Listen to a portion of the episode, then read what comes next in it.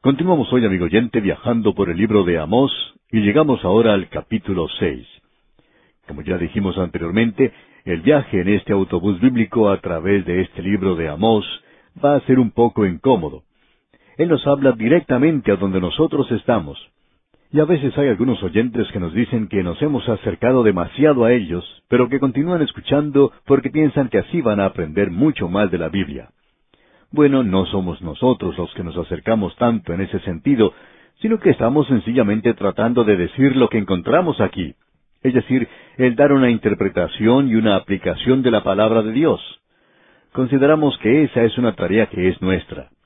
No estamos tratando de elevarnos a alturas inalcanzables de elocuencia y de convencerle a usted que somos buenos oradores. Tampoco estamos tratando de convencerle, amigo oyente, de que somos intelectuales. Quizá ni siquiera tuviéramos éxito si tratáramos cualquiera de esas dos cosas. Pero no estamos interesados en eso. Y llegamos hoy al capítulo seis de Amós.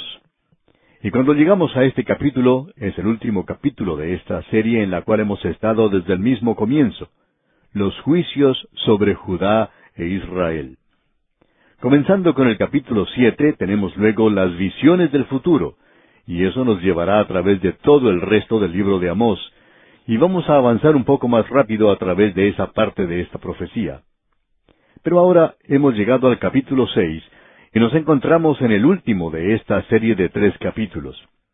En el capítulo cuatro usted recordará que encontramos que Dios castigó a Israel en el pasado por sus iniquidades. En el capítulo cinco, Dios castigará a Israel en el futuro por sus iniquidades. Y ahora en el capítulo seis, Israel es advertido en el presente, es decir, se refiere al día en que Amós escribió esta parte, y se les advierte que ellos deben apartarse de la iniquidad. Ahora él comienza presentando uno de estos ayes. Él no es un profeta que se especializa en estos ayes. Usted puede encontrarlos en varios de los otros profetas que ya hemos estudiado y también lo puede ver en el libro de Apocalipsis. Aquí tenemos uno de estos ayes.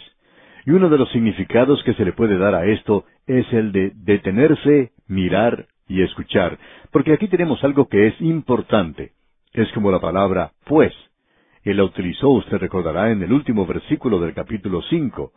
Dijo, Os haré, pues, transportar más allá de Damasco. Y esa palabra, pues, es una palabra muy importante, como ya hemos dicho. Es como esa palabra, por tanto. Alguien dijo que su pastor decía que cuando uno llega a la palabra por tanto, o la palabra pues, como la tenemos aquí, uno debe ver por qué está allí. Y creemos que esa es una buena indicación. Ahora esta palabra hay debería captar nuestra atención aquí en el capítulo seis. El versículo uno entonces dice, Hay de los reposados en Sión y de los confiados en el monte de Samaria, los notables y principales entre las naciones, a los cuales acude la casa de Israel. Lo que está sucediendo es que el reino del norte, que se encuentra en gran peligro, entregado al pecado, estaba tomando las cosas con calma. Y esto es algo que ellos estaban diciéndose uno al otro a manera de saludo. Al despedirse, quizá usted recuerde, hace algunos años la gente acostumbraba a decir, bueno, toma las cosas con calma. Ahora en el día de hoy se usa esta frase, que la paz es bien. Bueno, creemos que es prácticamente lo mismo, y eso era lo que esta gente estaba diciendo. Y aquí dice, ay de los reposados en Sión. Ellos estaban disfrutando del lujo en medio de la abundancia, y muchas de nuestras naciones están haciendo lo mismo hoy. Nos encontramos en la misma posición, disfrutando de los lujos en un día de mucha abundancia. Y luego él continúa diciendo, y de los confiados en el monte de Samaria. Allí era donde guardaban la bomba atómica. Ellos pensaban que Samaria era la capital del reino del norte, y allí se encontraba uno de los becerros de oro. Acab y Jezabel vivían allí. Allí es donde estaba ese palacio de marfil, y ese era un lugar que tenía que ser defendido. Tenía un muro alrededor de la ciudad, que estaba ubicada en una montaña o en un monte solitario. Había llegado a ser una ciudad muy importante, tanto que cuando los asirios la destruyeron, Herodes la volvió a reedificar. Herodes gustaba de construir bastante. Y notamos que él construyó nuevamente a Palestina. Él edificó a Cesarea, él la construyó de la nada. Pero en Samaria, él volvió a edificarla porque era una localidad realmente maravillosa. Y con todo este lujo, y por el hecho de que ellos tenían la bomba atómica, se sentían muy seguros. y ellos pensaban que estaban bien protegidos. Es por eso que el profeta dice en el versículo uno, Ay de los reposados en Sión y de los confinados en el monte de Samaria, los notables y principales entre las naciones, a los cuales acude la casa de Israel. Ellos eran reconocidos en aquel día entre las otras naciones. Ellos pertenecían, por así decirlo, a las Naciones Unidas, y el reino del norte tenía mucho que decir. Así es que ahora Él les dice en el versículo dos de este capítulo seis de Amós, Pasad a Calne y mirad, y de allí id a la gran Amat, descended luego a Gad de los Filisteos, ved si son aquellos reinos mejores que estos reinos, si su extensión es mayor que la vuestra. Calne en realidad era una de las ciudades que se encontraba en una de las secciones, en la sección interior del río Tigris y en la parte superior del río Sab. Las ciudades de Nínive y Calne estaban allí, y eso constituía un gran centro, por cierto. Y el profeta dice, pasad a Calne y mirad, y de allí id a la gran Amat. Ahora, Amat era la ciudad principal en Siria. Nos estamos dirigiendo ahora al sur. Y luego dice, descended luego a Gad de los Filisteos. Gad se encontraba en el sur se encontraba en Fenicia, la ciudad principal de Fenicia, de los filisteos, y dice, Ved si son aquellos reinos mejores que estos reinos, si su extensión es mayor que la vuestra. Es decir, vayan a ver, vayan a observar esas otras naciones. ¿Por qué piensan ustedes que son superiores a esas naciones? Ustedes no son superiores, ustedes tienen los mismos pecados que ellos tienen. Y la responsabilidad de ustedes es aún mayor. Ellos no tienen una revelación de Dios, pero ustedes sí la tienen. Ahora él menciona aquí tres pecados nacionales de la nación. Y estos son los tres pecados que hicieron caer al reino del norte. También provocaron la caída del reino del sur. Esto fue lo que hizo caer a Babilonia, a Egipto, fue lo que hizo caer a Grecia y a Roma, y eso es lo que ha hecho caer a grandes naciones de este mundo. Esta es la razón por la cual naciones que eran de primera categoría ahora han llegado a ocupar un lugar secundario. Así es que estos tres pecados son pecados nacionales, y son pecados que Dios juzgará cuando Él juzga a estas naciones.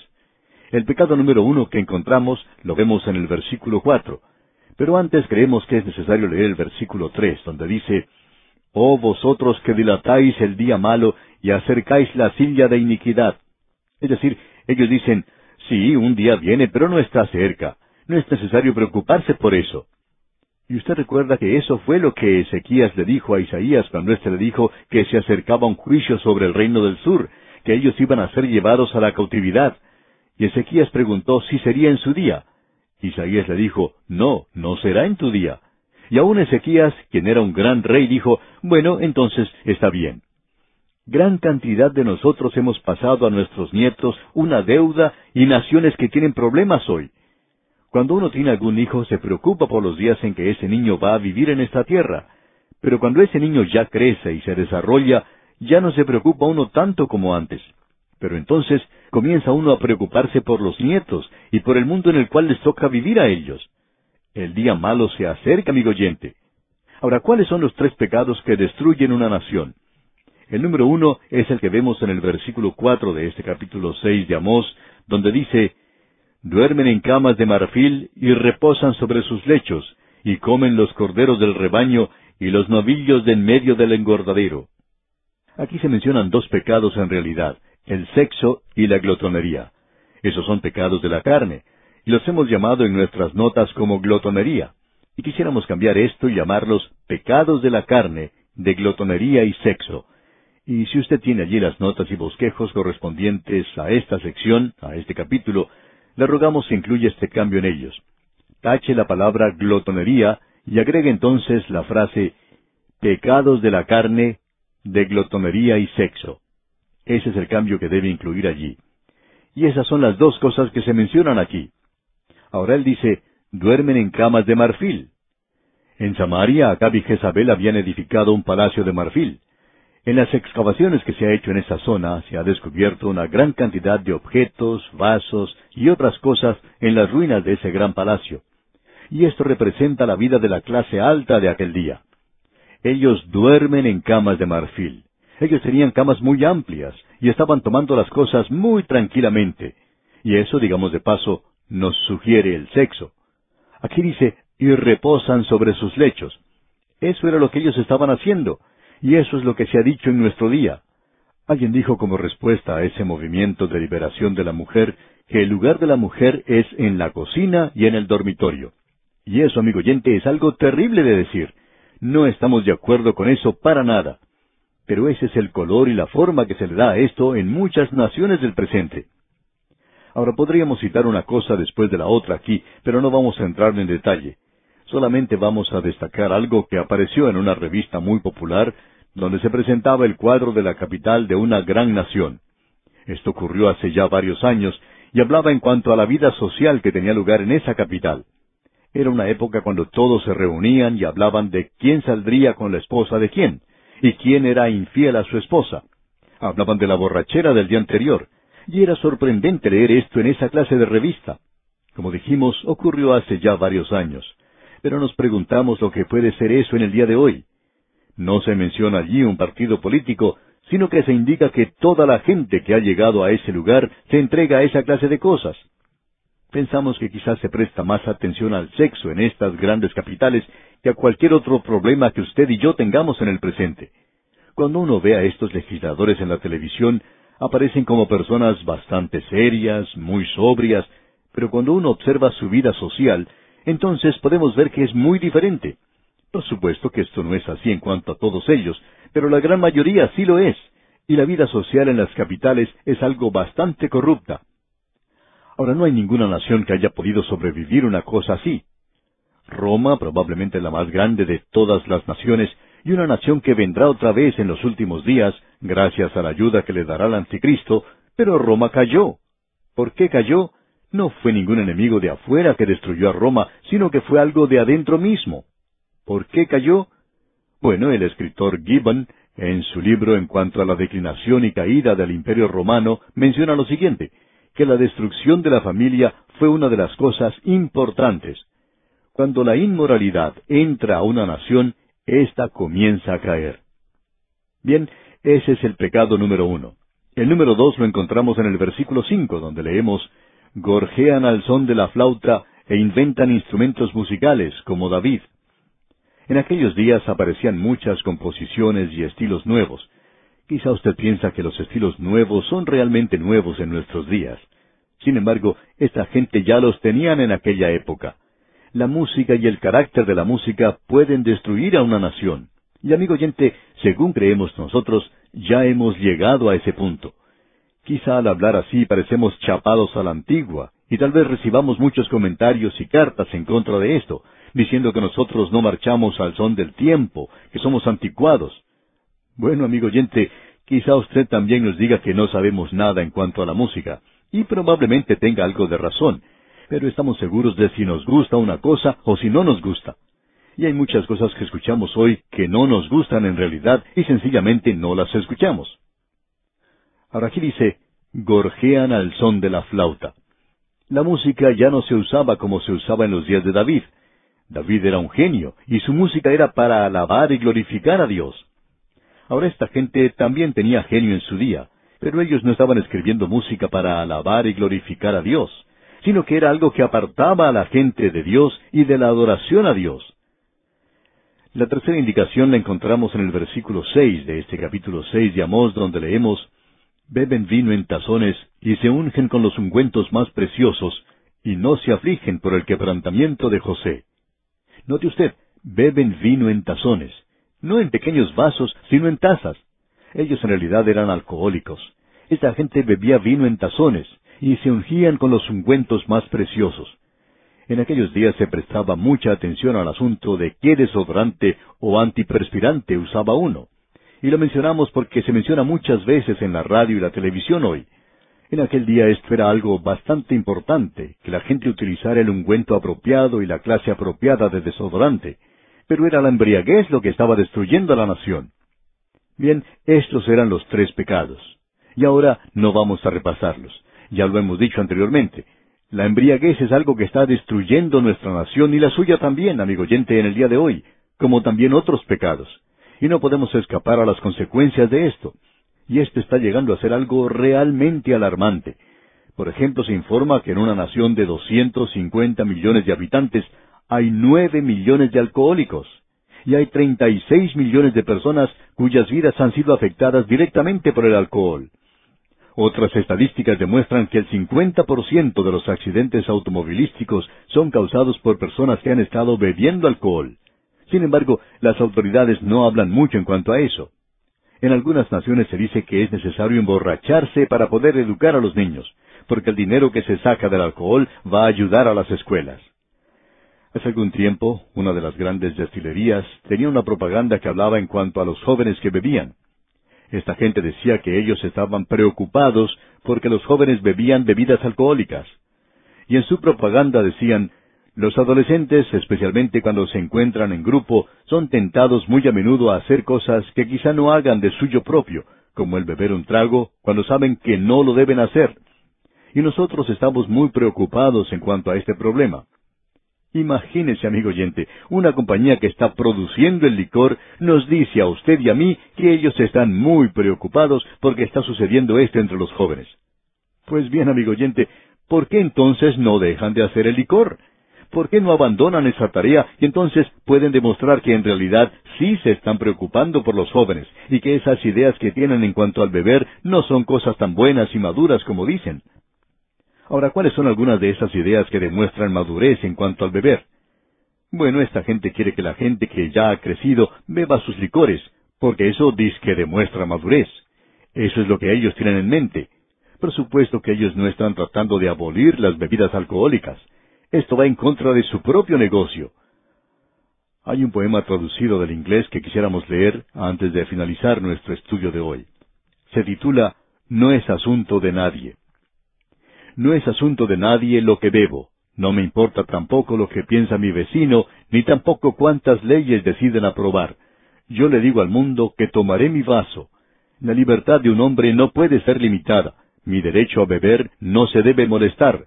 Así es que él bebió a pesar de la ley y del hombre. Luego subió a su automóvil, aceleró fuertemente y partió. Fue por la carretera de aquí para allá, tomó las curvas a gran velocidad, con ojos nublados y sonrisa borracha. De pronto se estrelló contra otro automóvil que trataba de pasar. Hubo un ruido, un grito y vidrios rotos. El otro carro quedó volcado a poca distancia de la ciudad. El hombre salió, pero su esposa quedó atrapada, y él necesitaba la ayuda del borracho, quien estaba sentado como por allá en un mundo aparte. Él vio las llamas y escuchó el lamento de la mujer atrapada, pero estaba muy borracho para salvar esa vida quitando ese carro de sobre esa esposa. El carro se quemó y una madre murió, mientras el esposo lloraba y su hijito gritaba, y el borracho sentado allí al lado inmóvil. Aun así algunos piensan que no es asunto de nadie el que ellos beban. Amigo oyente, esto es lo que destruye a las naciones. No son los accidentes en el camino. Estos son los tres grandes pecados que han derribado a grandes naciones, y no creemos que ninguno de nosotros podamos ser una excepción. Eso es suficiente como para quebrantar el corazón de cualquier persona, cuando uno ve lo que sucede en una gran nación y cuando uno trata de explicar cosas como estas, diciendo que ya somos civilizados, que hoy tenemos una nueva moralidad, ya hemos crecido, ya nos hemos librado de esas ideas eh, puritanas. De paso, digamos que los puritanos y los peregrinos fueron quienes fundaron una gran nación. Ahora, ¿somos nosotros las personas sofisticadas que decimos ser y vamos a continuar en un camino que nos lleva a la destrucción? Amigo oyente, debemos decir que el mensaje de Amós se cumplió en su día. El reino del norte fue a la cautividad, fue destruido, y estos son los pecados que causaron su caída. Quizás tenga una aplicación para nosotros hoy. Y aquí, amigo oyente, vamos a detenernos por hoy. Pero antes, le sugerimos leer todo este capítulo seis de Amós, para estar así mejor preparado para nuestro próximo estudio. Continuamos hoy, amigo oyente, nuestro recorrido por el libro de Amós y estamos en el capítulo seis. En nuestro programa anterior consideramos en conclusión los tres grandes pecados que socavan cada nación grande del mundo. Esto fue lo que llevó a que grandes poderes mundiales cayeran en el pasado. Eso lo vimos en los versículos cuatro, cinco y seis. En el versículo cuatro vimos que era la glotonería y el sexo. En el versículo cinco era la música pagana. Y en el versículo seis era la embriaguez. Y ya hemos tratado con esas tres cosas. No vamos a tratar eso nuevamente hoy, solo diremos que es la misma historia de siempre, el vino, las mujeres y el canto. Eso es lo que muchas personas piensan que es la vida. Sin embargo, amigo oyente, eso no es lo que la vida es en realidad, sino lo que la muerte es. Esta filosofía que dice, comamos y bebamos que mañana moriremos. O esa otra filosofía que dice que hay que recoger las flores mientras uno puede. Llegará el día cuando uno no pueda hacer eso. Es decir, que uno no pueda satisfacerse a sí mismo. Pero si el hombre analiza lo que ocurrió con las naciones, puede descubrir que esto no lleva a una gran riqueza, sino que es un callejón sin salida, con el énfasis en los muertos. Lleva a la muerte de las personas, así como de las naciones. Y esto revela algo que es muy interesante, que el corazón es uno de los órganos más sobresalientes y destacados que Dios ha colocado en el cuerpo humano. De paso, digamos que es un órgano muy pequeño. Pero amigo oyente, usted puede colocar al mundo entero dentro de él. Y cuando usted hace eso, entonces usted ni siquiera puede llegar a llenar el corazón. Algo sobresaliente, ¿no le parece? Pues bien, continuamos hoy en nuestro estudio y vamos a comenzar la lectura en el versículo siete de este capítulo seis de Amós. Estamos en esta sección donde Israel es amonestado a que se aparte de la iniquidad, y la razón, por supuesto, es que eso va a llevar a la destrucción de la nación. Y Amós dice algo muy destacado en el versículo siete de este capítulo seis de su profecía. Dice, Por tanto, ahora irán a la cabeza de los que van a cautividad, y se acercará el duelo de los que se entregan a los placeres. Ahora esta es una declaración destacada, y debido a esos tres grandes pecados, él dice, Por tanto, y como ya hemos dicho en una ocasión anterior, uno debe investigar por qué se encuentra esta expresión en algunas partes de la Biblia. Y aquí, este por tanto, nos lleva a esta gran declaración de Amós que dice que el reino del norte irá a la cautividad primero. Y esa es la dirección en la que ellos están dirigiendo. Y estaban avanzando rápidamente, por cierto. Ellos estaban más cerca del cautiverio de lo que se imaginaban. Ahora en el versículo ocho de este capítulo seis de Amós leemos Jehová el Señor juró por sí mismo, Jehová Dios de los ejércitos ha dicho, Abomino la grandeza de Jacob y aborrezco sus palacios, y entregaré al enemigo la ciudad y cuanto hay en ella. Dios aborrecía todo esto. Si usted quiere saber, amigo oyente, cuál es la actitud de Dios en cuanto a esa filosofía de la nueva moralidad, del sexo, de la glotonería, de la música, así como de la embriaguez, aquí Dios lo presenta muy claro. Dios dice que Él abomina todo eso. Y como resultado, esta gente aquí se había convertido en una nación sin Dios. Estas cosas le apartan a uno de Dios y no le llevan a uno a Dios de ninguna manera. Y en el versículo nueve leemos, Y acontecerá que si diez hombres quedaran en una casa, morirán. Es decir, que si diez hombres se refugian en una casa, no habrá oportunidad de defenderse. Ellos pueden pensar que allí encuentran protección, pero no la hallarán. Dios dice que todos ellos morirán. Y en el versículo diez continuamos leyendo, Y un pariente tomará a cada uno y lo quemará para sacar los huesos de casa, y dirá al que estará en los rincones de la casa, ¿hay aún alguno contigo? Y dirá, no. Y dirá aquel, calla, porque no podemos mencionar el nombre de Jehová.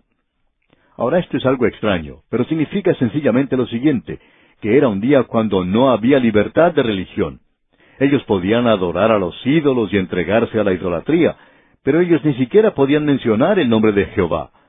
Y en el versículo once continuamos leyendo, porque he aquí Jehová mandará y herirá con hendiduras la casa mayor y la casa menor con aberturas. El grande y el pequeño serán afectados por esto cuando vengan los asirios y los lleven a la cautividad. Ahora el versículo doce comienza diciendo, ¿Correrán los caballos por las peñas? Bueno, si usted ha andado alguna vez a caballo en terreno montañoso, se dará cuenta que un caballo puede resbalarse y caer si anda sobre las rocas. Si usted ha tenido experiencia cabalgando, se da cuenta que es imposible para el caballo mantenerse firme en un terreno donde haya rocas o peñas. Resbala fácilmente y puede caerse hiriendo a su jinete. Y eso es lo que está expresando aquí Amos. ¿Correrán los caballos por las peñas? Bueno, es mejor que no lo hagan porque pueden resbalar y caerse. Y prosiguiendo con el versículo doce leemos, ¿Ararán en ellas con bueyes? Y por supuesto que uno no puede hacer eso en un terreno donde haya peñas. Y el versículo doce concluye diciendo, ¿Por qué habéis vosotros convertido el juicio en veneno y el fruto de justicia en ajenjo?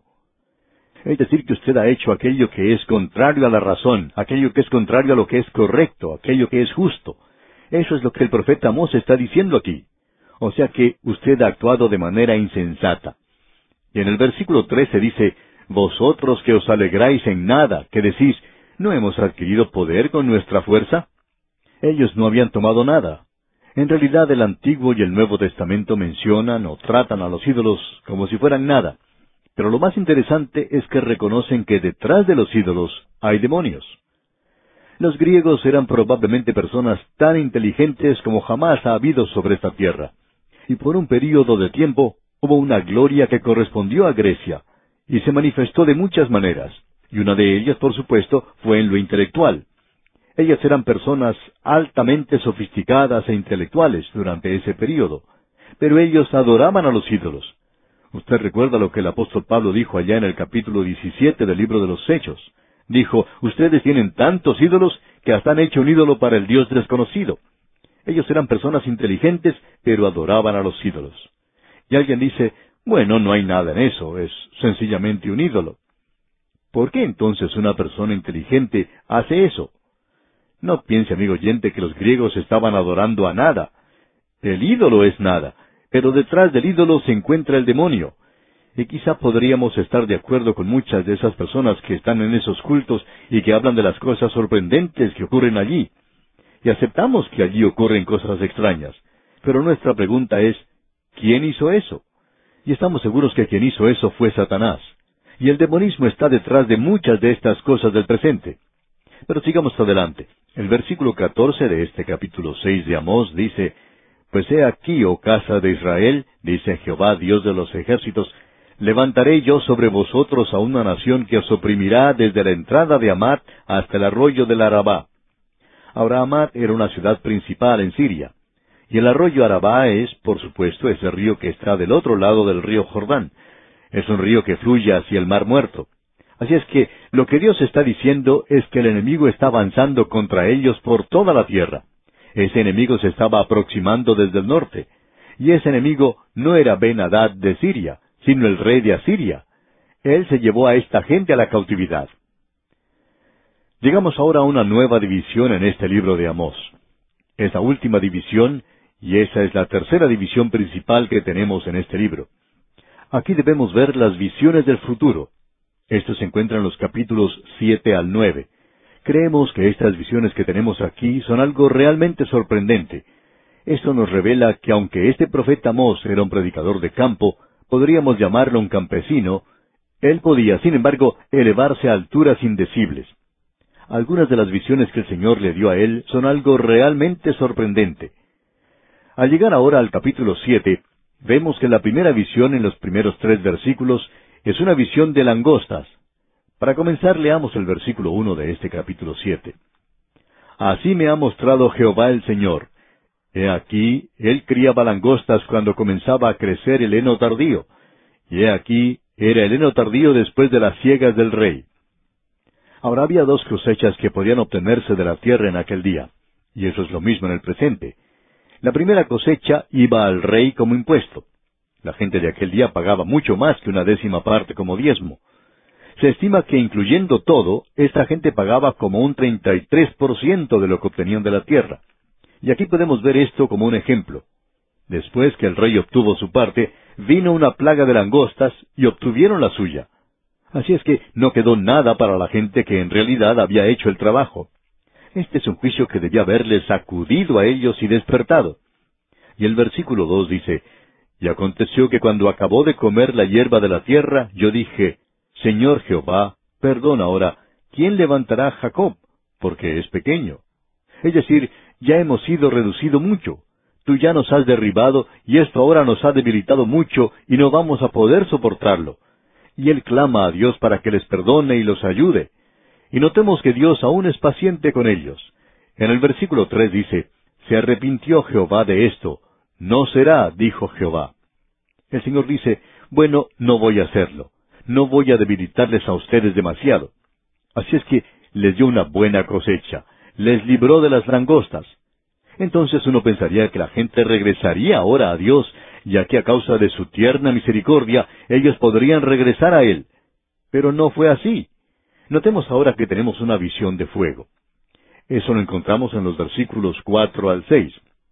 Hay muchas personas que opinan que el fuego aquí representa una sequía, y estamos dispuestos a decir también que una sequía puede ir junto con esto. En algunas zonas, cuando hay mucha sequía, comienzan a incendiarse los pastos y los árboles secos. En muchos casos los incendios no son provocados, por así decirlo, por la naturaleza, sino que son colocados por descuido de personas que arrojan cigarrillos encendidos y así provocan grandes incendios. Pero a pesar de esto, aquí evidentemente el incendio ha sido causado por una sequía. Pero lo que en realidad causó el daño, la destrucción, fue el fuego, y creemos que Él lo presenta aquí de una manera muy clara. Leamos estos versículos cuatro al seis de este capítulo siete de Amós. Jehová el Señor me mostró así. He aquí, Jehová el Señor llamaba para juzgar con fuego. Y consumió un gran abismo, y consumió una parte de la tierra. Y dije, Señor Jehová, cesa ahora. ¿Quién levantará a Jacob? Porque es pequeño. Se arrepintió Jehová de esto. No será esto tampoco, dijo Jehová el Señor. Y aparentemente él envió lluvia, y se apagaron los incendios y el fuego. Y nuevamente Dios les escuchó. Cuando dice que Dios se arrepintió, es a causa de las oraciones de la gente. Dios tiene un corazón tierno. Él no hace estas cosas hasta consumirlos a todos.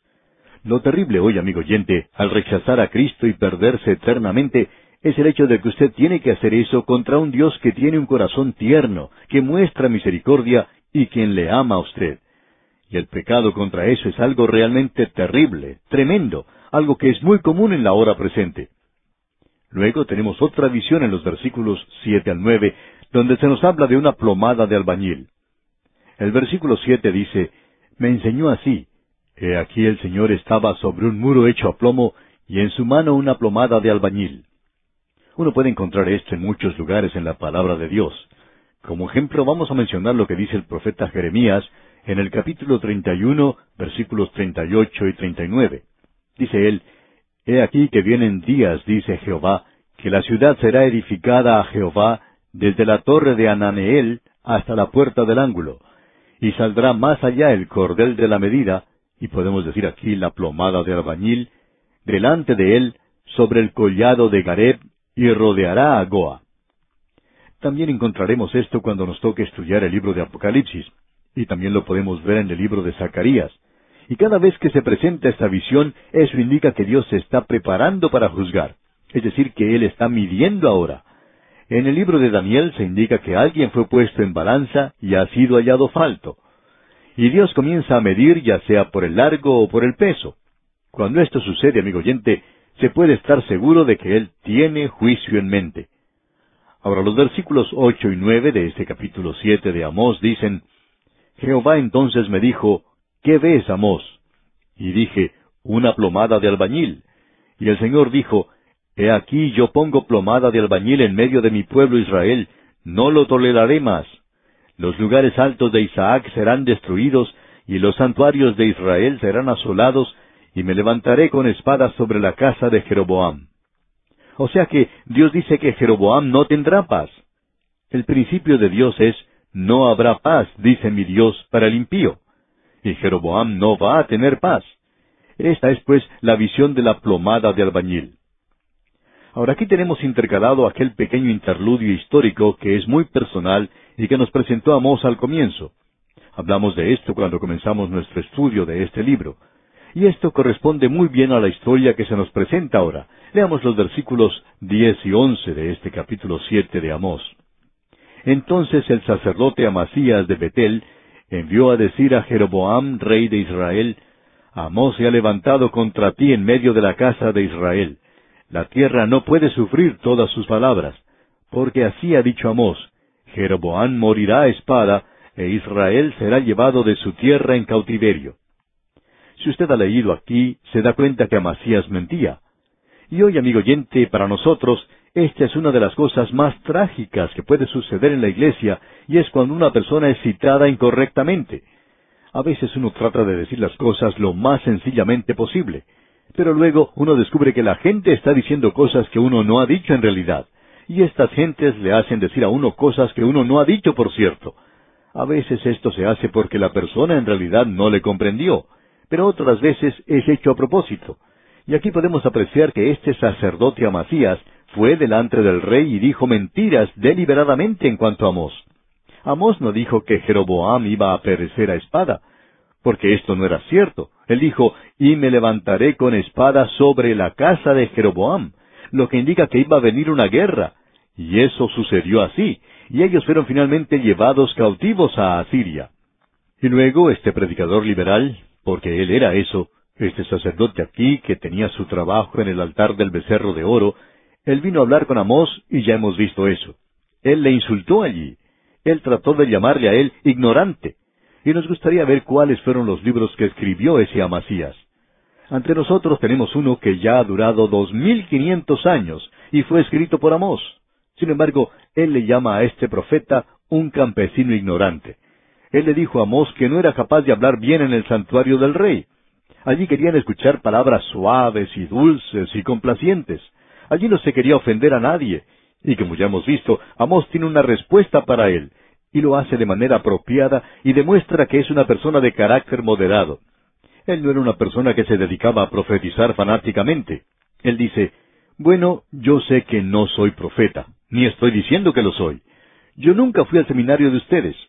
Yo soy simplemente un boyero y recojo los frutos silvestres. Ahora el Señor me tomó y Él me dijo lo que debía decir, y es por eso que estoy aquí. Amigo oyente, cuando un hombre tiene esa clase de confianza, por cierto que demuestra confianza, y eso es lo que vemos aquí y Amós ahora va a presentar la declaración más poderosa que él ha presentado. Pero vamos a tener que esperar hasta nuestro próximo programa, amigo oyente, para ver qué fue lo que dijo. Continuamos hoy, amigo oyente, nuestro viaje por el libro de Amós, y vamos a ver lo que dice el último versículo del capítulo siete. Nos encontramos en la última división de este libro, donde tenemos visiones del futuro y este era un pequeño interludio histórico que se incluyó en esta porción. Y esta historia en realidad nos dice mucho en cuanto a Amós, aunque es bastante breve. Nos relata una historia o incidente cuando el sacerdote del becerro de oro, y usted se puede imaginar la clase de persona que él era, era un predicador asalariado. Él decía lo que el rey quería que dijera.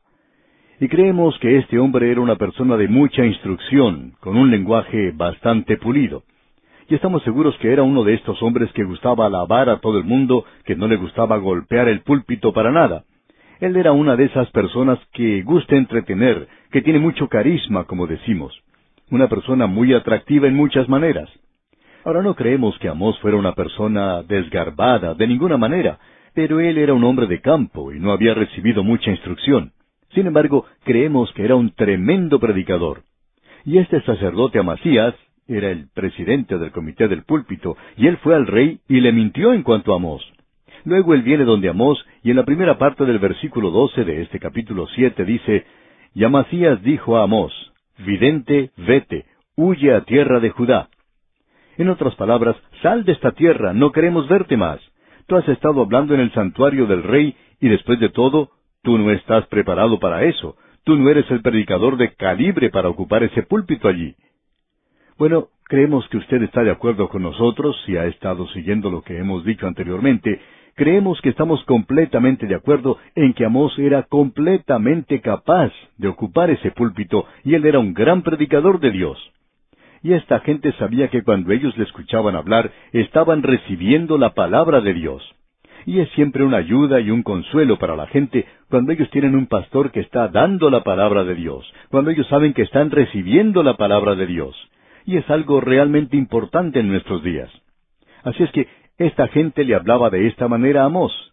Y queremos que usted note, amigo oyente, que Amós era una persona muy reservada. Él no es un fanático, él no es un extremista, él confiesa sencillamente y dice, yo no soy profeta, yo reconozco eso. Yo nunca he ido a un seminario, ni siquiera soy hijo de profeta. Soy del campo, soy un muchacho campesino, no tengo ninguna clase de antecedentes. Soy un boyero, alguien que recoge frutos silvestres, pero el Señor me tomó, y un día cuando yo estaba siguiendo al rebaño, el Señor me dijo que fuera a profetizar a su pueblo Israel.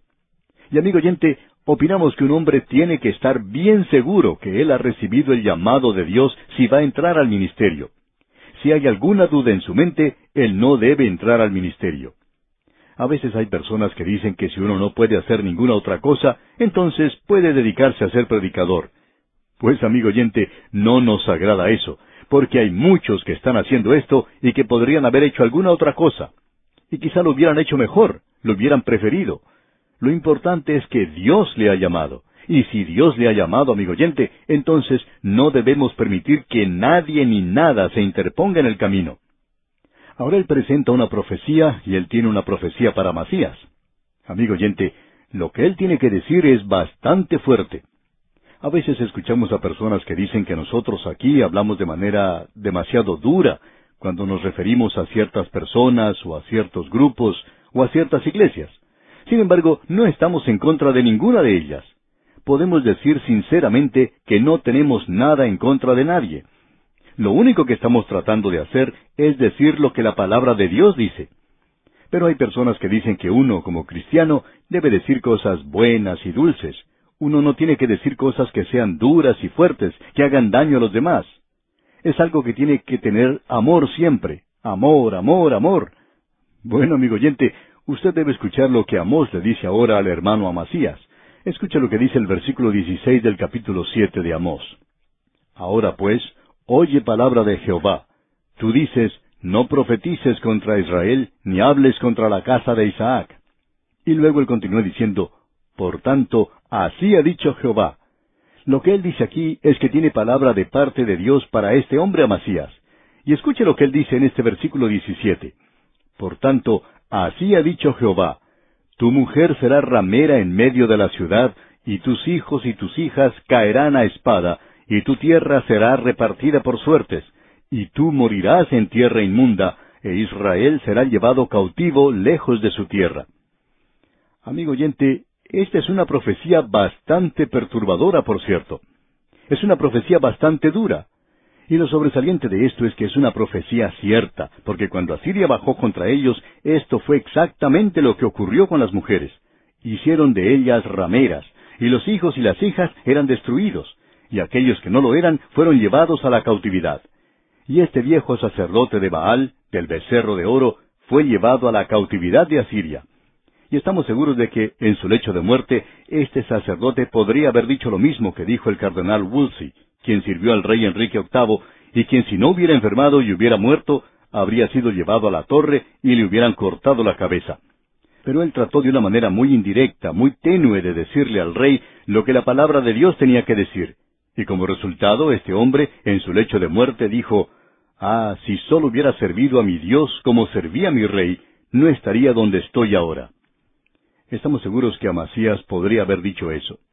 Ahora, amigo oyente, si nosotros no presentamos la palabra de Dios como debe presentarse, es decir, aquellos que somos llamados al ministerio hoy, no tenemos ninguna razón para señalar a aquellos que están en lugares de autoridad en nuestros países y decirles que son personas que están llevando a la nación a la ruina.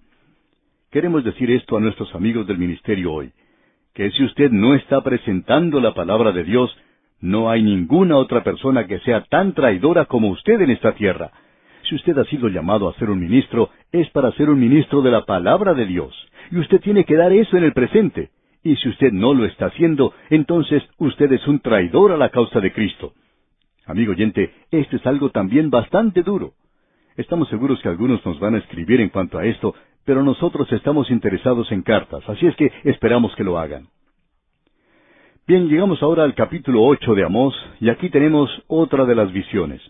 Esta visión ocupa todo el capítulo ocho, y es una visión de un canastillo de fruto de verano.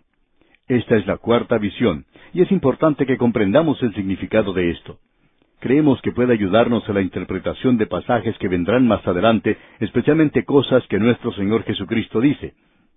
El primer versículo, pues, de este capítulo ocho de Amós dice, Así me ha mostrado Jehová el Señor.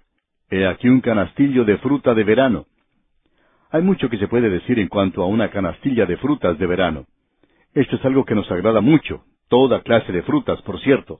Nos gusta comer la fruta cuando está fresca, cuando es sabrosa, esto es algo realmente delicioso. No hay nada que sea más atractivo que un canastillo de fruta de verano. Pero este canastillo de frutas de verano tiene un mensaje. En primer lugar, representa una cosecha. Representa que el árbol ya no está produciendo fruto. El árbol puede producir frutas por un tiempo, pero luego llega la época de la cosecha y después de eso ya no vale la pena ir a buscar nada allí porque no encontrará nada. Las ramas están desnudas, ya no hay ningún fruto en ese árbol, ya ha pasado la cosecha. Y allí no se encontrará nada hasta cuando venga el fruto del año siguiente. Y el canastillo de frutas de verano nos habla de aquello que es delicioso. Pero también nos habla del final de la cosecha, nos habla del hecho de que eso puede echarse a perder rápidamente. El autor de estos estudios bíblicos, el doctor J. Vernon McGee, contaba que en cierta ocasión, una misionera que venía de Sudamérica a visitarlo a él y a su esposa, después de la Segunda Guerra Mundial, partió del oriente en dirección a California, en la costa occidental de los Estados Unidos. Ella escribió indicando que llegaría tal y cual día, pero cuando ella llegó a la ciudad de Chicago, se encontró que era difícil poder conseguir o mantener la reservación que tenía en el tren. Descubrió que no podía subir otra vez al tren. Ella quería subir, pero los militares tenían prioridad y ellos ocuparon todos los asientos del tren y no había lugar para ella. Así es que ella envió un cable diciéndole al doctor Magui que no podía llegar en el día indicado, sino que quizá lo haría una semana más tarde. Ahora los esposos Magui habían preparado una habitación para esta misionera y habían buscado frutas que habían colocado en un canastillo en la habitación para ella. Cuando recibieron la noticia de que ella no podía llegar en la fecha indicada, lo único que hicieron fue cerrar la puerta de la habitación que habían preparado, y se olvidaron en cuanto al canastillo de frutas. Luego, cuando pasó una semana y llegó el momento cuando ella iba a llegar a la casa, entonces abrieron esa habitación y se dieron cuenta que allí había algo que no era muy agradable. El olor de esa canastilla de fruta que se había echado a perder era algo realmente intolerable. Y amigo oyente, hay un mensaje en este canastillo de fruta de verano. Y qué ilustración más dramática la que nos va a presentar aquí el profeta Amós. No hemos concluido todavía porque en el versículo dos de este capítulo ocho leemos, y dijo, ¿Qué ves, Amós? Y respondí, un canastillo de fruta de verano. Y me dijo Jehová, ha venido el fin sobre mi pueblo Israel, no lo toleraré más. Usted se ha dado cuenta, amigo oyente, que en estas visiones Dios cambia su forma de pensar una y otra vez. Él no quería destruirlo. Y él dice, ya que Amós ha orado, y ya que tiene que haber un grupo, un remanente que siempre se mantuvo firme por Dios, ellos también oraron. Y Dios entonces no traía el juicio. Pero ahora este canastillo de fruta de verano dice que ya se acabó todo, ha llegado al final del camino, y ahora llega el juicio. Y la cosecha siempre habla de eso. Siempre hemos visto que lo que el Señor Jesucristo habló en cuanto a este asunto ha sido mal entendido. Usted recordará que Él dijo que la cosecha era grande, pero que los trabajadores eran pocos.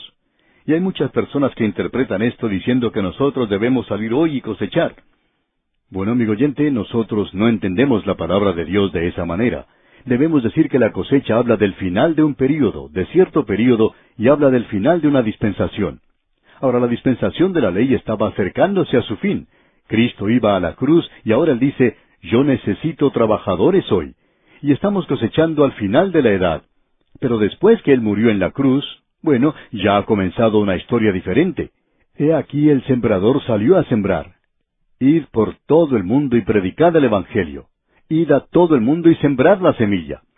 A veces recibimos cartas de oyentes que nos indican que han sido salvos a causa de este programa radial. Debemos considerar esto como una bendición realmente, pero nuestro trabajo es sencillamente sembrar la semilla. Es cosa del Señor el hacer que se convierta la gente. Y nosotros creemos que el Espíritu de Dios tomará la palabra de Dios y hará un hijo de Dios cuando un hombre de Dios la usa. Y eso es todo lo que hacemos, sembrar la semilla. Nosotros no salimos a cosechar. La cosecha, amigo oyente, nos habla de juicio, nos habla del final de una era. Nuestra tarea hoy es sembrar la semilla. Y hablando honradamente, amigo oyente, nos gustaría ver que todos nosotros regresáramos a hacer lo que Dios nos ha llamado a hacer. Y la iglesia debe sembrar la semilla de la palabra de Dios en el mundo el día de hoy. Bien, hemos dedicado bastante tiempo a esto porque es algo importante de notar y ahora vamos a seguir un poco más rápido. En la primera parte del versículo tres leemos, Y los cantores del templo gemirán en aquel día. Es decir, el lugar de alabanza y de regocijo a Dios se convertirá en un lugar de lamentos. y el versículo tres completo dice, Y los cantores del templo gemirán en aquel día, dice Jehová el Señor. Muchos serán los cuerpos muertos, en todo lugar los echarán fuera en silencio. O sea que ellos verán muertos por todas partes. Y en el versículo cuatro dice, Oíd esto los que explotáis a los menesterosos y arruináis a los pobres de la tierra. No queremos entrar en esto nuevamente, sino que sencillamente queremos recordarle, amigo oyente, cuántas veces Amós habla sobre los pobres. Y hemos enfatizado esto ya y quizá lo hemos enfatizado demasiado, pero sucede que nosotros estamos con los pobres hoy. Quizá no ocupemos ninguna otra posición, sino una posición junto con los pobres, porque así somos nosotros. Mi familia siempre ha sido pobre. Recuerdo que cuando era muchacho, siempre teníamos dificultades económicas en casa.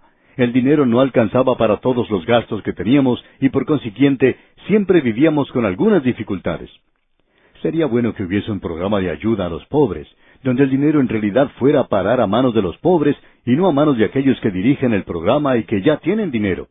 Sería muy bueno ayudar a los pobres para que ellos pudieran conseguir trabajo y trabajar. En algunos lugares los pobres son tan pobres que nunca pueden escapar de esa situación. Es como si se encontraran en un círculo vicioso. Esta es la condición en la que se encuentran muchos hoy. Y nunca habrá un programa que pueda de veras ayudar a los pobres, porque la clase de gente que está tratando de hacer eso no está realmente interesada en manera genuina en los pobres. Los únicos que en realidad podrían hacer algo por los pobres, que podrían manejar un programa así, serían los creyentes. Cuando los creyentes han tomado parte en esto, ha sido cuando esto ha dado resultado en cuanto a lo que se relaciona con este mundo. La gente se ha apartado de Dios y los pobres siempre sufren en una nación que no cree en Dios. Esa siempre ha sido la misma historia, y no creemos que esto pueda contradecirse. Ahora el versículo cinco de este capítulo ocho de Amós dice, y mejor leemos también el versículo cuatro otra vez para establecer la continuidad. Oíd esto los que explotáis a los menesterosos y arruináis a los pobres de la tierra, diciendo, ¿Cuándo pasará el mes y venderemos el trigo y la semana y abriremos los graneros del pan, y achicaremos la medida, y subiremos el precio, y falsearemos con engaño la balanza. Cuando ellos todavía llevaban a cabo los ritos que Dios les había dado, y si usted hubiera estado entre la gente que iba al templo de Jerusalén en aquel día, usted no hubiera podido comprender lo que el Señor estaba diciendo aquí. Él dice, esta gente está llevando a cabo todos esos ritos, ellos están haciendo lo que se les ha mandado hacer, sí, pero sus corazones están muy lejos de eso, aunque ellos iban al templo a alabar a Dios. Eran tan avarientos y codiciosos que eso era como una enfermedad que los poseía. Y ellos estaban allí entonando cánticos y al mismo tiempo pensando en cuanto a sus negocios del día siguiente y cómo podrían estafar más a la gente. Amigo oyente, ellos no solo llevaban el pecado a la semana que venía, sino que lo llevaban también al mismo templo. ¿Qué cuadro el que tenemos aquí, amigo oyente? Y nuevamente es presentado esto. Este hombre tiene que haber sido un hombre pobre. Y queremos decir que quizás sea esa la razón por la cual alabamos tanto a este hombre Amós, porque él habla nuestro lenguaje, él habla de las cosas que nosotros comprendemos. Él era pobre, y muchos de nosotros sabemos lo que eso significa. Ahora en el versículo seis continuamos leyendo, para comprar los pobres por dinero. Ellos mismos tenían que venderse a la esclavitud, y eso era permitido en aquella tierra aún bajo el sistema de Moisés.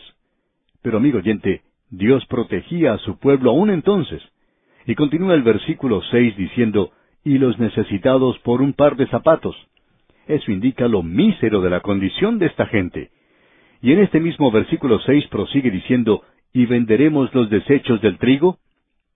Eso quiere decir aquello que ya no servía, aquellas cosas que sobraban, Nunca nos ha gustado en realidad que se les dé ropa usada a los pobres en la iglesia. Nunca nos ha gustado dar a los pobres aquello que sobra. En cierta ocasión un hombre que tenía como profesión lechero pasaba cerca de una pequeña iglesia y él le dijo al pastor en una ocasión, Bueno, yo paso por aquí todos los días y por lo general me sobra algo de leche, así es que voy a dejarla aquí para que usted la tome. Y el pastor le dijo que le agradecía, pero que no se molestara en hacerlo. Ahora este hombre hubiera alabado a Dios porque era capaz de ayudar al predicador dándole a él un poco de leche que le sobraba. Amigo oyente, esto nos demuestra lo míseros que podemos ser en cuanto a Dios en estos asuntos. Y eso era exactamente lo que estaba ocurriendo a esta gente en aquel día. Y amigo oyente, Dios notaba eso. No crea usted que fue un accidente que el Señor Jesucristo se sentara aquel día a observar a la gente cómo daba en el templo. Alguien dirá, Bueno, ese era asunto suyo. Y por cierto que lo era, amigo oyente. Y ese es asunto suyo también hoy, amigo oyente. Por cierto que lo que estamos observando aquí es algo bastante fuerte, un lenguaje bastante duro, pero Dios es quien está hablando en este libro aquí. Y creemos que Él está hablando de manera clara y potente en los días en que nos toca vivir a nosotros. Bien, amigo oyente, vamos a detenernos aquí por hoy. Dios mediante continuaremos en nuestro próximo programa.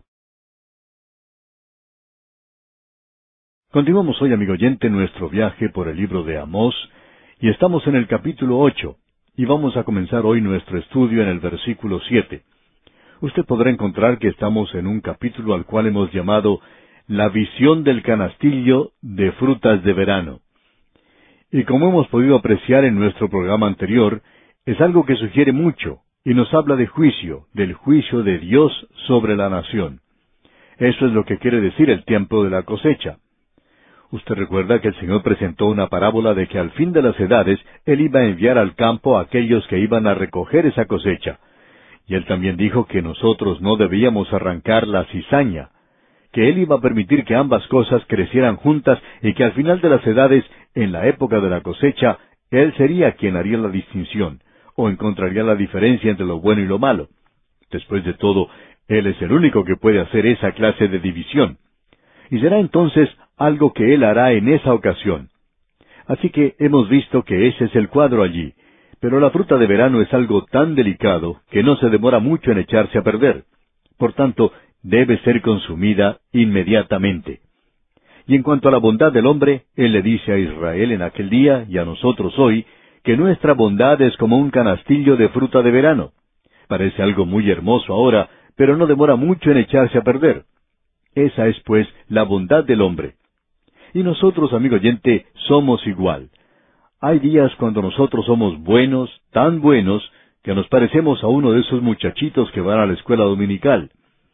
Alguien viene y nos dice lo buenos, lo dulces que somos. Pero luego hay otros días cuando esa fruta de verano se echa a perder. Y entonces alguien tiene que decirnos que ya no somos ese muchachito tan dulce como lo fuimos el día anterior o la semana anterior. Pero así es la bondad o el buen comportamiento humano en el presente. ¡Qué cuadro el que tenemos aquí, amigo oyente! Este hombre Amós era un predicador que tenía una imaginación realmente tremenda, y tenía un mensaje tremendo también. Y como usted puede apreciar, nos gusta mucho la forma en que presenta las cosas. Ahora, el versículo siete de este capítulo ocho de Amós dice, Jehová juró por la gloria de Jacob, no me olvidaré jamás de todas sus obras. Ahora aquí vemos dos cosas.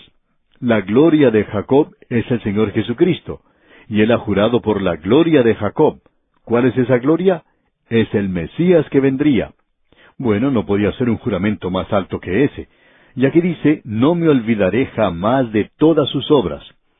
Ahora vimos en el programa anterior que Él no se olvida de ninguna obra, aun las obras del creyente. Todos debemos presentarnos delante del tribunal de Cristo y vamos a ser juzgados por las cosas que hayamos hecho en el cuerpo, ya sean buenas o sean malas. ¿Qué cuadro que se nos da aquí en relación con esto, amigo oyente? Notemos ahora al seguir adelante lo que dice el versículo ocho. ¿No se estremecerá la tierra sobre esto? ¿No llorará todo habitante de ella? Subirá toda como un río y crecerá y mermará como el río de Egipto. Ahora hay muchos que han comentado sobre esto y que opinan que aquí se está refiriendo a un terremoto. Puede que sea así. No vamos a descartar eso, pero creemos que es el hecho de que Dios actúa duramente contra ellos en juicio lo que hace que la tierra se estremezca. Y aún hoy, uno no puede dejar de notar esos lugares, especialmente en el reino del norte, es decir, todo lo que aquello era en aquel día el reino de Israel. Usted no puede pasar a través de lugares como Samaria, por ejemplo, un lugar montañoso, por Gilgal, cerca de Betel, todos esos lugares se encuentran en un estado terrible. Parece que en una época era una zona muy fructífera y que allí había mucha vegetación y muchos árboles, por cierto. Pero esa tierra es algo árida ahora. Muestra la evidencia de un castigo, de un juicio sobre ella. Dios bajó con mucha dureza, Dios actuó duramente contra esa tierra. Y nosotros vamos a ver al final del próximo capítulo que la promesa para el futuro incluye la tierra y la gente. La tierra y el pueblo van juntos, no se pueden separar. y eso es algo muy importante de notar en la profecía. Veremos que ya sea juicio o ya sea una bendición, todo eso será para la tierra, así como también para el pueblo. Y hoy nuevamente deberíamos decir que esa es otra de las razones por la cual no podemos aceptar que las profecías de las Escrituras se estén cumpliendo en el regreso de la gente a esa nación. Debemos decir que han regresado físicamente a la tierra, pero no han regresado espiritualmente al Señor, y no hay una bendición sobre esa tierra. Eso no ha cambiado. Es cierto que ellos han trabajado y han trabajado bastante duro. Ellos han recobrado mucho de la tierra de partes realmente pantanosas, y ellos han logrado irrigar muchas partes del desierto, y cuando pueden hacer eso, entonces florece como la rosa. Pero esos lugares son muy pocos y muy alejados el uno del otro, aun en ese país tan pequeño. Por tanto, uno no puede decir que estas grandes profecías se están cumpliendo en el presente. El último regreso a la tierra de ellos no ha tenido lugar aún. Debemos decir que hay más judíos en otras ciudades grandes del mundo que en Israel mismo, que en toda la nación de Israel. Y eso debería decirnos algo. Si la gran mayoría de nuestra nación se fuera a vivir a Londres, o a París, o a Roma, o al norte de África, entonces tendríamos que llegar a la conclusión de que nuestra nación se ha dividido mucho, cuando uno pierde la población de esa manera. Y continuando aquí, volvemos a leer el versículo ocho que dice, ¿No se estremecerá la tierra sobre esto? ¿No llorará todo habitante de ella? Subirá toda como un río y crecerá y mermará como el río de Egipto. Y como usted sabe, durante la época de inundaciones en esa zona, toda la tierra queda cubierta por agua. Y eso no solo le trae agua a la tierra, sino que también trae mucho fertilizante, ya que ese río viene del mismo corazón de África. Luego, comenzando con el versículo nueve, dice, Acontecerá en aquel día, dice Jehová el Señor, que haré que se ponga el sol a mediodía, y cubriré de tinieblas la tierra en el día claro. Notemos que dice, acontecerá en aquel día. Y aquí tenemos a Amós hablando de aquel día.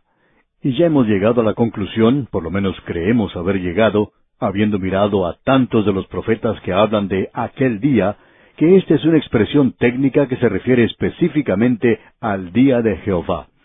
Y generalmente se refiere a la gran tribulación porque eso viene primero. Porque el día comienza con la noche en lo que se refiere a Israel y también en lo que se refiere a la Biblia, como hemos expresado ya en el Génesis, donde se indica que era la noche y la mañana del primer día. Yo no sé si usted se ha expresado de esa manera, yo nunca lo hubiera hecho. Yo hubiera dicho la mañana y la tarde o la noche del primer día. Pero el día de Jehová comienza con las tinieblas, y Amós nos ha presentado eso de una manera muy clara. Y creemos que aquí él se prepara para hablar del juicio que se acerca en el futuro. De modo que este versículo nueve dice entonces, Acontecerá en aquel día, dice Jehová el Señor, que haré que se ponga el sol a mediodía y cubriré de tinieblas la tierra en el día claro. Ese será el juicio futuro. Luego él vuelve a lo que va a hacer en aquel tiempo en particular, lo cual él hizo, digamos de paso. Él no hizo lo otro, de eso estamos seguros. Y en el versículo diez dice entonces, Y cambiaré vuestras fiestas en lloro, y todos vuestros cantares en lamentaciones, y haré poner cilicio sobre todo lomo, y que se rape toda cabeza, y la volveré como el llanto de unigénito, y su postrimería como día amargo. Dios le dio a la nación de Israel siete fiestas, y los hombres debían venir ante Él en tres de esas grandes fiestas, y siempre debían venir regocijándose. Siempre era un tiempo de alabanza y agradecimiento y de glorificación a Dios. Ahora Dios dice que ellos han estado celebrando las fiestas, pero que no han estado alabándole. Ahora Él está cambiando esas fiestas en lloro, algo completamente opuesto a lo que debería ser. Y dice, y todos vuestros cantares en lamentaciones. Esto es algo muy interesante. No somos críticos de la música y no queremos entrar en ese campo, pero nos preguntamos, ¿qué es la música popular en el presente? Si usted ha notado las palabras de las composiciones musicales populares, se puede dar cuenta que en su gran mayoría son lamentos. No hay nada de gozo en ellas. Por supuesto que tienen cierto ritmo y uno salta de arriba para abajo como un yoyo y pensamos que esa clase de gozo es lo mismo que puede sentir un niño cuando juega con un yoyo. No hace falta pensar mucho para hacer eso. Es algo que es un producto de la carne. Pero esa es la clase de música que el mundo siempre ha producido. Es algo trágico, algo triste.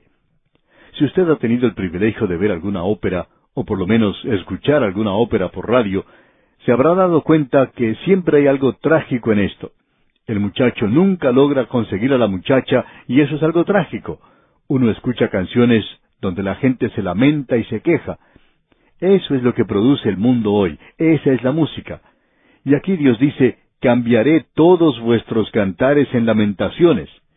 Y en la segunda parte del versículo diez leemos, y haré poner silicio sobre todo lomo, y que se rape toda cabeza, y la volveré como en llanto de unigénito, y su postrimería como día amargo. Ese era el juicio que se acercaba contra ellos, y tuvo lugar en aquel día, y se cumplió literalmente.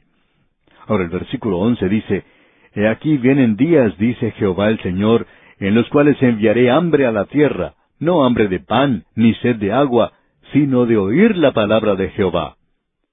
Aquí se habla de un hambre que es muy poco común. Dios les ha dado a ellos su palabra y ellos la han rechazado. Ellos no la querían. Ellos se habían apartado. Y ahora Él dice que llegará un día cuando ellos no van a tener su palabra. Es decir, que llegará un día cuando ellos no escucharán ya más la palabra de Dios. Y uno puede escuchar a mucha gente hoy que indica que muchas iglesias se han apartado de la palabra de Dios. La mayoría han tenido que cerrar sus puertas. Algunas tienen poca gente y están pasando por dificultades. Ya no se presenta la palabra de Dios en una verdadera enseñanza bíblica. Hay mucho de eso que llaman enseñanza bíblica, pero que en realidad no es enseñanza bíblica. Y es así que esas iglesias, muchas de ellas, han tenido que cerrar sus puertas, han perdido su influencia. Aquellas que continúan con sus puertas abiertas han perdido su influencia, ya no atraen a la gente. Lo que ha sucedido es esto, amigo oyente. Dios dice que cualquier iglesia o nación, si Él les ha dado la palabra de Dios y no la escuchan, entonces la quitará. Y eso es lo que ha ocurrido. Usted puede lamentarse, amigo oyente, todo lo que quiera en cuanto a esas iglesias hoy que se han modernizado y donde ya no se escucha la palabra de Dios. Pero ¿qué era lo que hacían ellos cuando la tenían? Muchos de ellos la rechazaron y dieron sus espaldas a la palabra de Dios. Luego vino un hambre por la palabra de Dios. Como resultado, muy poco de la palabra de Dios se está predicando en nuestras naciones. Puede ser que haya una Biblia en las habitaciones de muchos hoteles y puede ser que un buen número de personas tenga la Biblia. Pero, ¿quién la está estudiando en realidad? ¿Quién la está leyendo? ¿Quién la está creyendo? Esto es lo importante. Creemos que estamos comenzando a ver el hambre de la palabra de Dios en nuestras naciones.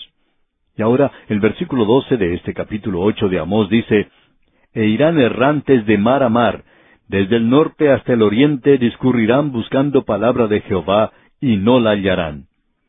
El Señor me ha dado el privilegio y la oportunidad de viajar por varios países de América Latina, y siempre he encontrado comunidades donde nunca ha habido estudios bíblicos. La enseñanza bíblica es algo completamente nuevo para muchas personas. ¿Por qué?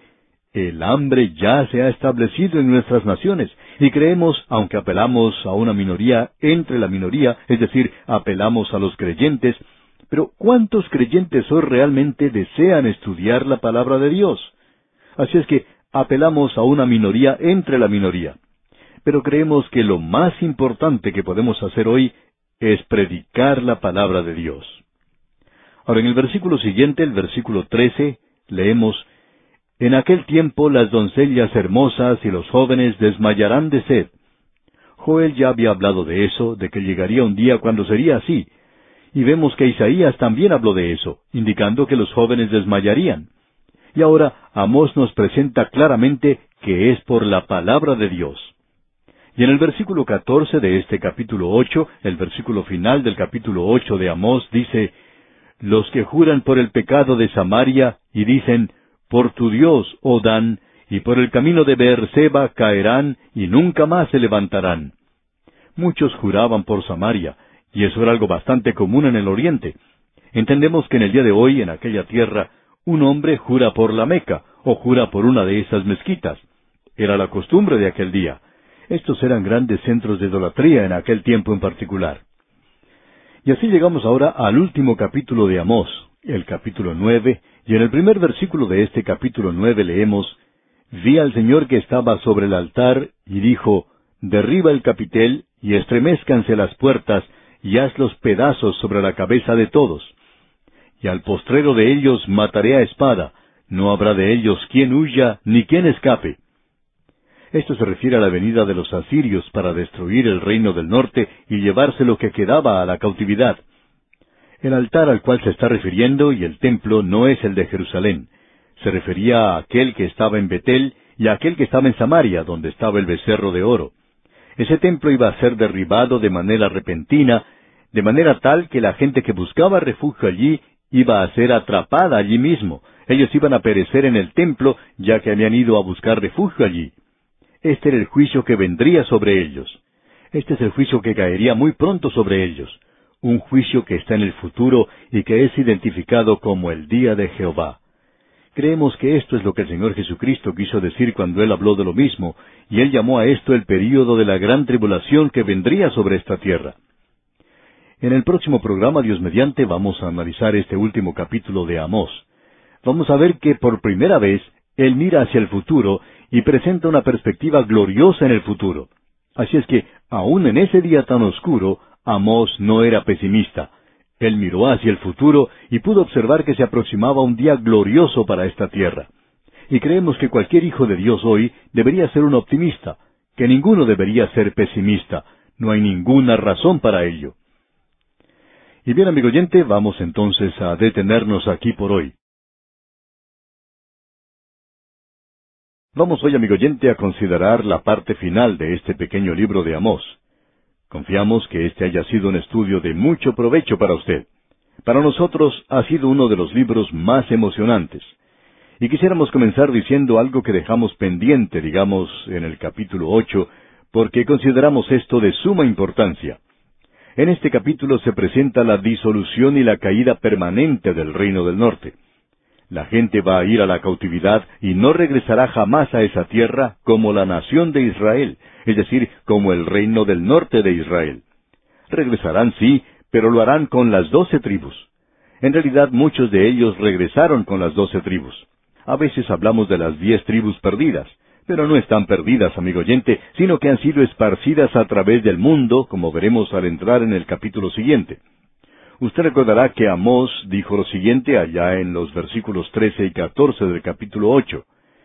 En aquel tiempo las doncellas hermosas y los jóvenes desmayarán de sed. Los que juran por el pecado de Samaria y dicen, por tu Dios, oh Dan, y por el camino de Beerseba, caerán y nunca más se levantarán. Amós ya había presentado claramente esto en el versículo dos del capítulo cinco, donde dijo, Cayó la Virgen de Israel, y no podrá levantarse ya más. Fue dejada sobre su tierra, no hay quien la levante. Así es que el reino del norte no regresó nunca al norte como Israel. Cuando ellos regresaron, lo hicieron como una nación. Esa es la razón por la cual algunas personas piensan, y creemos que equivocadamente, que había diez tribus perdidas. Ellas habían sido esparcidas a través del mundo. Muchos de ellos regresaron después de setenta años de cautividad. Ellos se habían entregado a la idolatría y juraban diciendo, por tu Dios, oh Dan, y por el camino de Berseba. Y eso se refiere a los ídolos. Ahora usted recuerda que el apóstol Pablo dijo que un ídolo era nada. Él llama a un ídolo nada. Y no es nada sino sencillamente una estatua en figura de algo, hecha de barro, o de yeso, o de madera, o de hierro, o lo que sea, que ni oye, ni ve, ni entiende. Y eso, por supuesto, es nada en lo que se refiere a la adoración, a la adoración de Dios. Y esta gente se había entregado a la idolatría, y esa es la razón por la cual van a la cautividad y no van a regresar. Luego entramos al capítulo nueve, y aquí se nos presenta en los primeros diez versículos una visión de la dispersión mundial. Y luego en la última parte, en los versículos nueve al once, tenemos una visión mundial de reunión y restauración del reino del Señor. Esto lo vamos a poder estudiar hoy. Ahora, en nuestro encuentro anterior, observamos lo que decía el versículo uno, y este era un pronunciamiento continuo de juicio sobre los templos que habían sido construidos allí. Había también un templo de Baal en Samaria y un templo del becerro de oro en Betel. Cuando la nación fue rodeada por los ejércitos de Asiria, la gente buscaba refugio en estos templos y Dios traía juicio sobre ellos en esos lugares hasta tal punto que esos templos eran destruidos tan repentinamente, aparentemente por el enemigo, que cuando los templos caían, y se nos dice que se derribaba el capitel y caía sobre ellos, la gente no podía salir y muchos murieron en esa ocasión. Ellos no podían escapar. Y aquellos que pudieron huir fueron llevados a la cautividad por los asirios. Ahora aquí tenemos una declaración bastante fuerte y significativa. Encontramos que esta declaración se menciona varias veces en los profetas.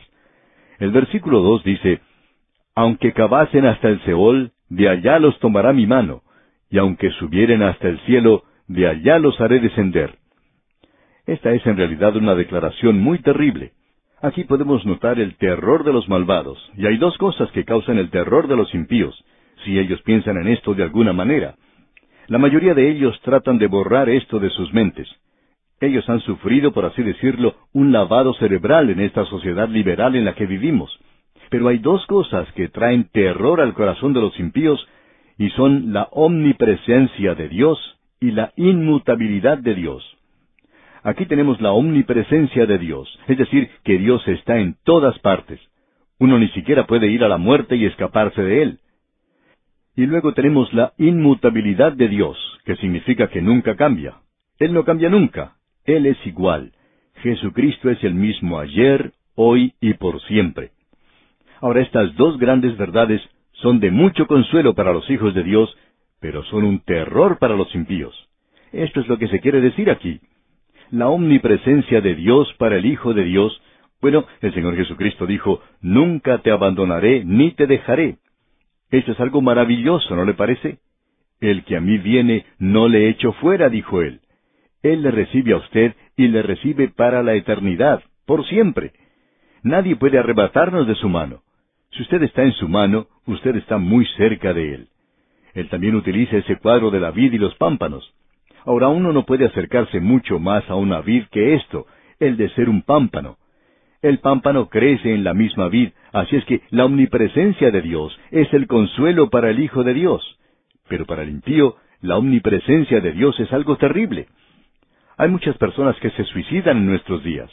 Ellos dicen que quieren escapar de todo, quieren huir de esta vida. Cierto hombre que se suicidó dejó una nota que decía, quiero terminar con todo, quiero librarme de esta vida.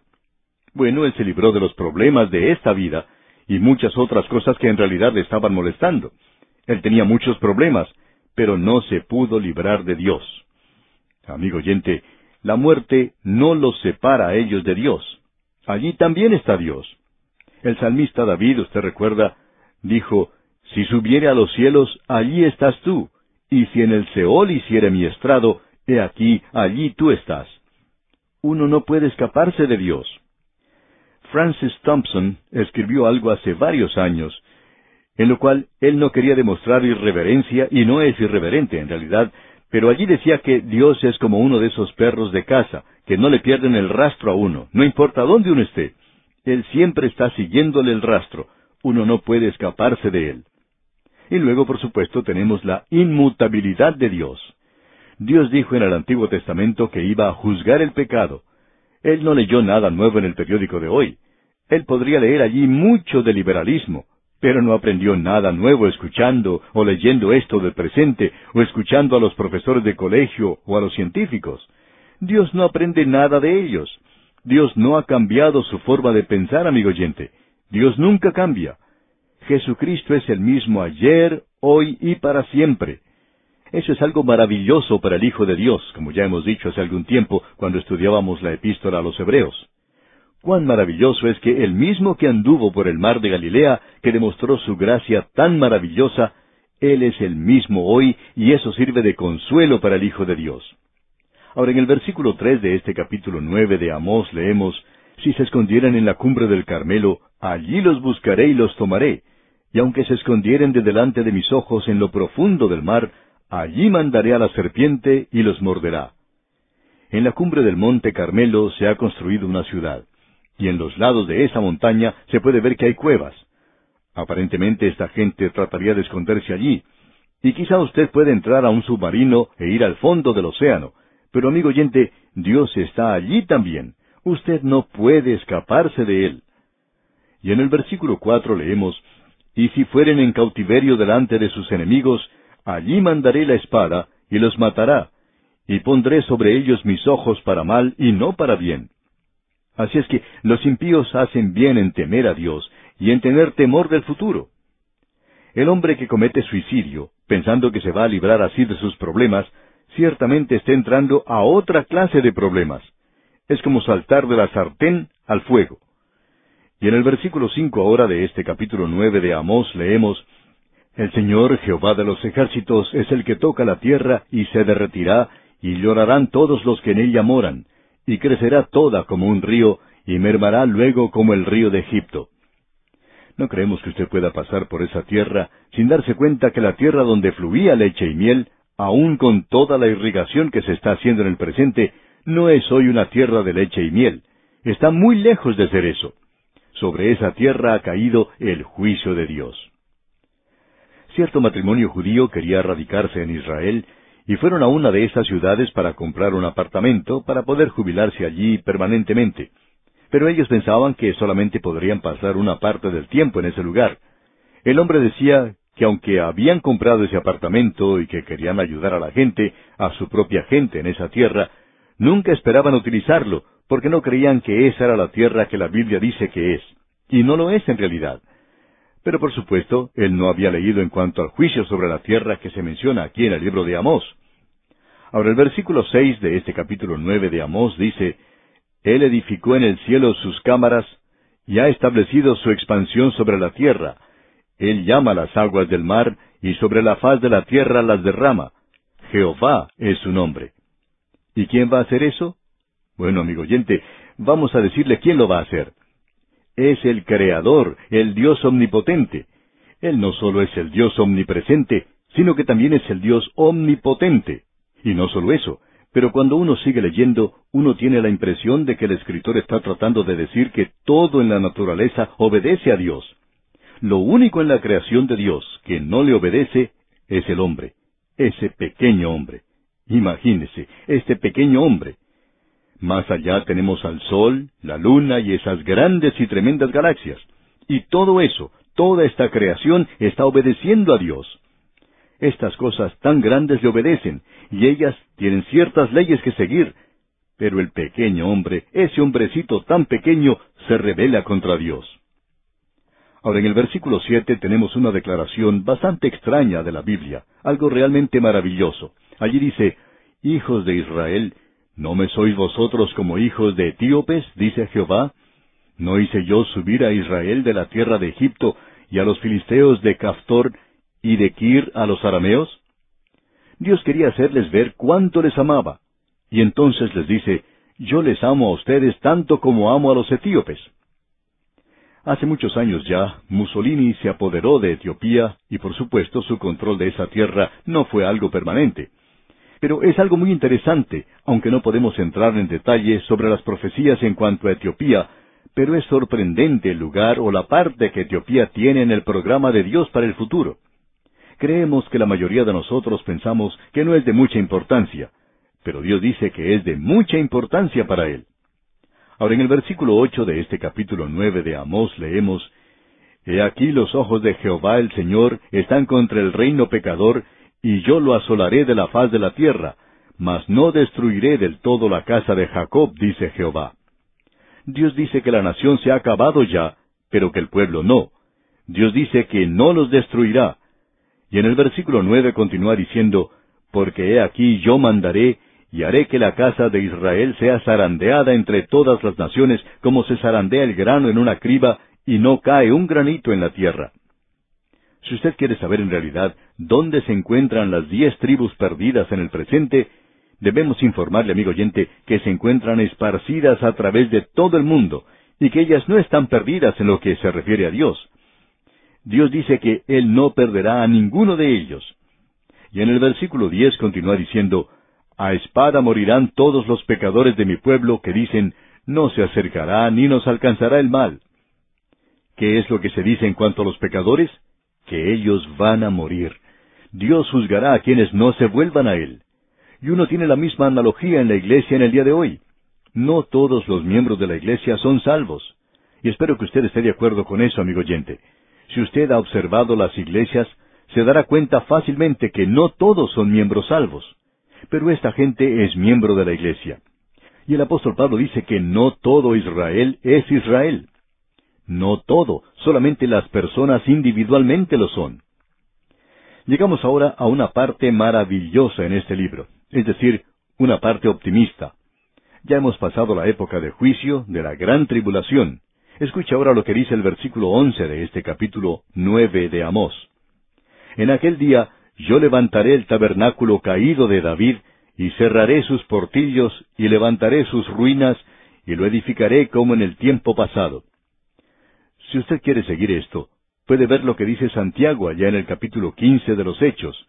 Él cita esto y él dice que Dios hoy está llamando a un pueblo para sí de entre los gentiles para su nombre.